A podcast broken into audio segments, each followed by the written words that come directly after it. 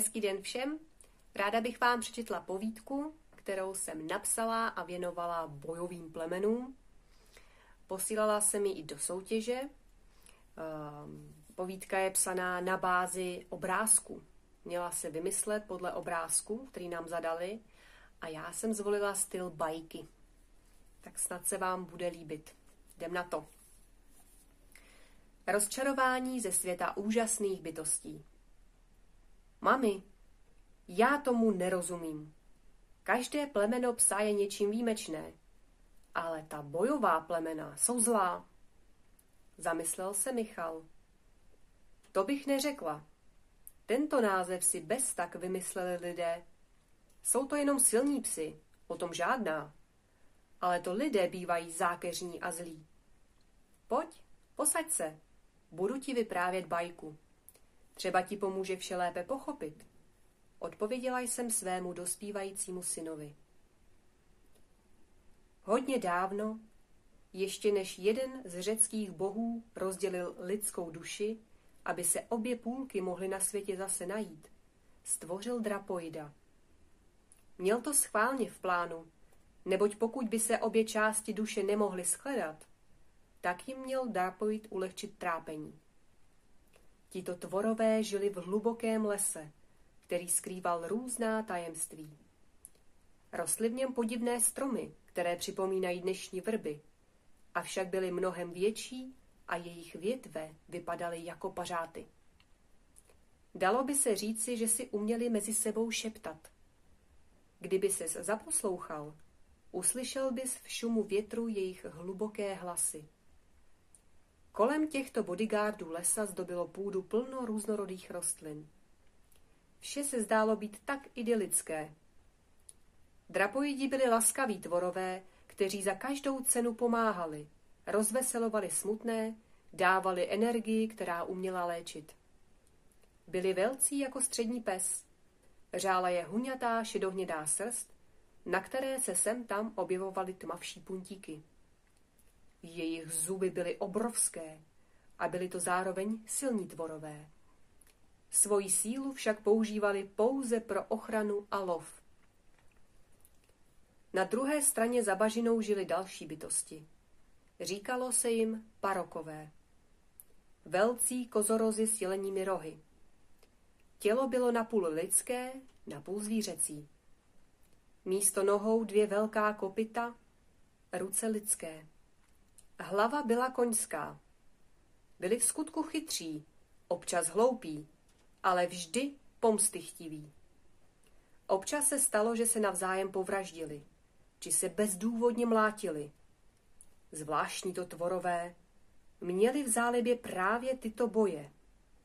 Jednoho paroka už nebavilo mít poničené rohy a tak se rozhodl, že vytvoří zcela nový boj. Byl si vědom, jak jsou drapoidi důvěřiví. Nalákal je na dobré jídlo a práci v jeho rezidenci. Zpočátku vše fungovalo tak, jak se domluvili, ale z práce se stávala čím dál větší dřina. Přestával jim dávat příděly jídla a mučil je. Poštvával proti sobě. Bylo neobvyklé, když drapoid vyjel po svém druhu, protože neznal tyto hrozné emoce vůči svému klanu. Hlad a mučení dohnalo drapoidy, aby se mezi sebou začaly rvát. Na jejich zápasy začalo chodit čím dál více diváků a Parok na tom zbohatl. O těchto zápasech se doslechl i Aziroch, což byl jeden z nejmocnějších paroků a také chtěl vlastního drapoida. Aziroch byl nenasytný, co se bohatství týkalo. Zároveň to byl škrt, takže jeho dvořané žili velmi prostě a chudě. Jednoho dne se vypravil do tajemného lesa, aby se zpřátelil s drapoidy. Ti ho uvítali se vší láskou, kterou uměli rozdávat. Aziroch se těch stvoření štítil, ale nedal na sobě nic znát. Potřeboval je na své straně, aby se zmocnil jejich důvěry. Začal nenápadně.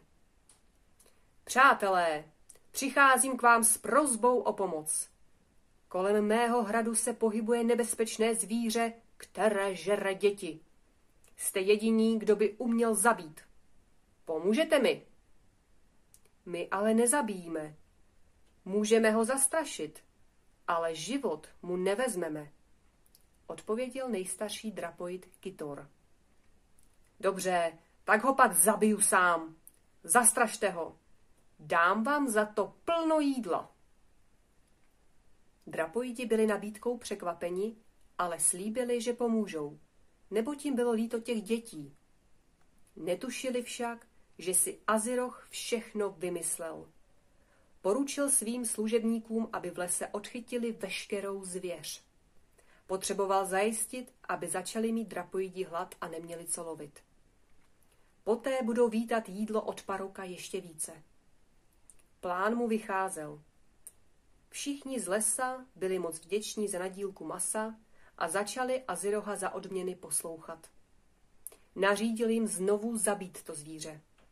A tak se smečka vydala hledat. Našli ho a rozcupovali na kusy.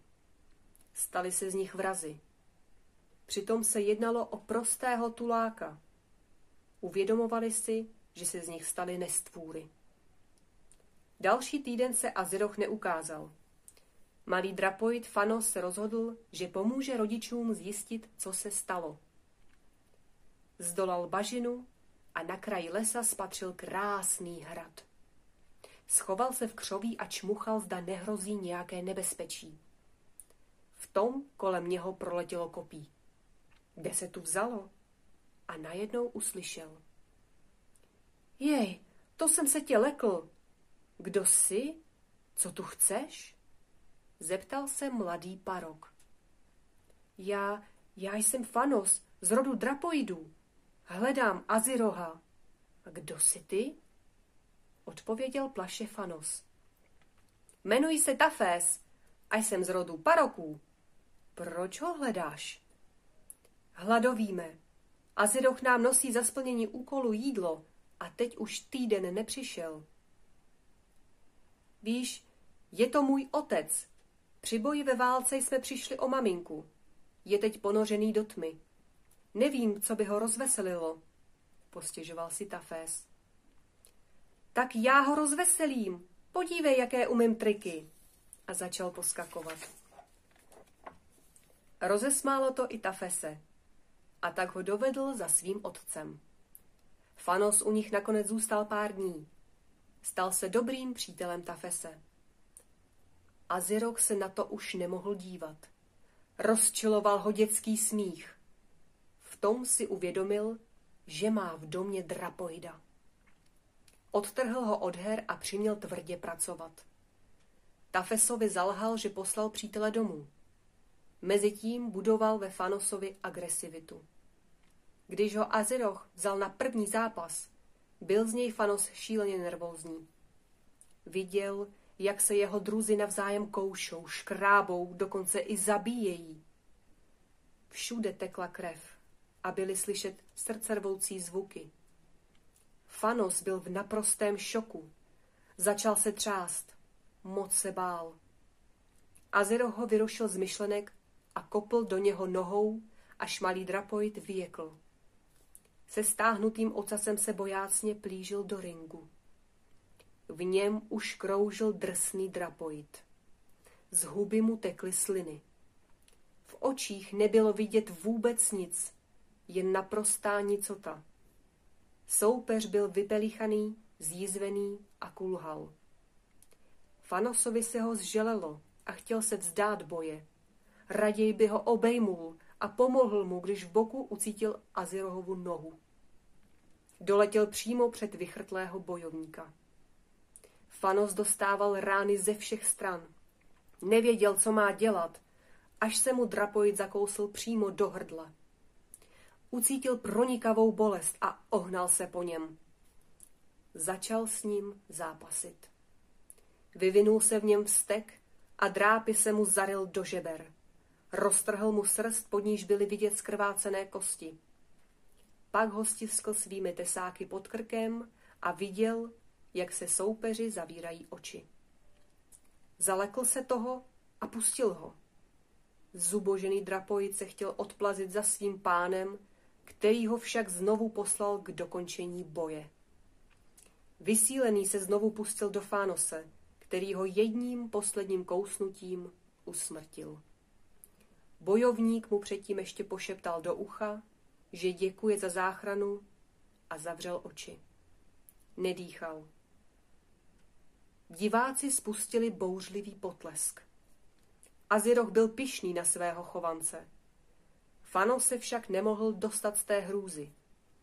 Parok sebral výplatu ze sázek, přivázal řetězem Fanose a odvláčel ho do hradu. Ve svém nitru vůbec nechápal, proč se dějí takové zlé věci. Nepoznával sám sebe a toho také trápilo. Celé tělo ho bolelo. Nikdo mu však nezašel rány, ani neošetřil pohryzaný krk. Azero ho hned za úsvitu nutil k dalším tréninkům. Po nich ho odhodil zpět do studené a tmavé místnosti s mřížemi. Fanos byl ze všech zápasů tak vyčerpaný a znechucený, že už nechtěl žít. Jako kdyby ho vyslyšeli andělé, protože se někdo objevil ve sklepení. Byl to Tafes, svitla naděje. Tafes se blížil k jeho cele a nemohl uvěřit, koho tam vidí. Fanosi, příteli, jsi to ty? Skoro ho nepoznával. Ano, zmohl se na jediné slovo. Tafes zlomil zámek a přispěchal kamarádovi na pomoc. Vzal ho do náruče a nesl ho nahoru. Ve svém pokoji ho ošetřil, dal mu napít a najíst. Dostanu tě ven. Dobře, děkuju, řekl Fanos a usnul. Jak se domluvili, tak se i stalo. Tafes zalhal otci. Aziroch byl naštvaný a jeho krutost neznala mezí. Vyhodil syna ze svého domu. Hlupáku, právě jsme kvůli tobě přišli o přísun peněz. Běž do lesa a přiveď ho zpět. Bez něho se nevracej, slyšíš? Řval na syna a přitom mu sliny lítaly všemi směry. Aziroch znovu upadl do tmy. Zůstal úplně sám. Uvědomil si, že ztratil syna. Přišel o ženu. Vlastně o všechno. Jeho hrad postupně zarůstal břečťanem, až i sluneční paprsky neměly jedinou možnost svítit skrz okna. Chyběla mu rodina a neměl žádné přátele. I dvořané odešli z jeho kraje. Měl spoustu času na přemýšlení, proto mu hlavou bleskla myšlenka, se kterou bojoval ve dne v noci. Měl bych se vydat hledat syna. Co bych mu řekl? Nevím. Co jsem to provedl, já tupec. Nechci umřít sám. Odpustí mi. Jsem zrůda. Ano, jsem zrůda, nejsem parok. Zasloužím si smrt. Co mám dělat? Půjdu hledat. A třeba ať chcípnu. Drapojdi mě rozcupují na kousky. Alespoň to bude důstojné. Ano, to přesně udělám. Rozhodl se konečně. Šel dlouho, jeho kopita měla otlaky. Skoro omdléval žízní a mučil ho hlad. Procházel si tím, co sám přičiňoval ostatním. Ubíjelo ho i hnoucí slunce a omdlel. Během bezvládného stavu se mu zdály zlé sny. Viděl sám sebe v souboji a cítil bolest, když si představil, jak mu soupeř svými parohy bodal do hrudi. A tato představa ho vzbudila. Došel k lesu a snažil se přejít močál. V polovině však musel zastavit, protože mu došly veškeré síly. Vydrásal se na malý ostrůvek. Z druhého konce už na něho hleděl Kitor. Za ním ležel rozlomený strom, odkud se zvídavě dívalo dítě. Fanos ležel pod kamenem a pod kmenem stromu a chránil svoji sestru. Byl připraven kdykoliv z ukrytého místa vyskočit a paroka skolit k zemi. Na druhé straně hlídala území Madeira, žena Kitora. Co tu chceš, Azirohu? promluvil Kitor. Kitore, skláním před tebou zbraň. Podívej, tady je můj oštěp. Položil jej vedle své nohy. Hledám svého syna. Tvůj syn tě nechce vidět. Je v bezpečí, to ti přísahám. Odejdi v míru, odpověděl Kitor. Omlouvám se, jak to mám odčinit? žadonil Aziroch. Toto nelze odčinit, ale přijímám tvoji omluvu, ozval se Fanos. Najednou všichni úplně stuhli. K Azirohovi totiž přiběhla Agara. Zvídavé drapojídí děvčátko. Ještě neznala krutost paroků ani pocit zlosti. Agara začala kolem něho skákat, poté položila hlavu na jeho hruď a přitulila se. Aziroch byl v rozpacích. Nevěděl, co má dělat. Vždy se drapoidu štítil. Zvedl ruku. Fanos byl v naprostém pozoru, protože čekal, kdy tu ruku použije proti jeho sestře. Ale Aziroch poprvé někoho pohladil. Agara mu jemné pohlazení oplatila líznutím po jeho tváři, až se Aziroch usmál a zažil pocit hřejivého štěstí. A tak to končí můj příběh, Michale. Víš, co z toho plyne, viď? Dokončila jsem poslední větu. Ano, psi jsou jako náš odraz. Pokud chceme něco změnit, musíme začít u sebe. Pochopil můj syn. A tak to také chápu i já. Jaký pes, takový pán, jaký pán, takový pes. Takže to platí i pro bojová plemena. Mějte se hezky. Ahoj.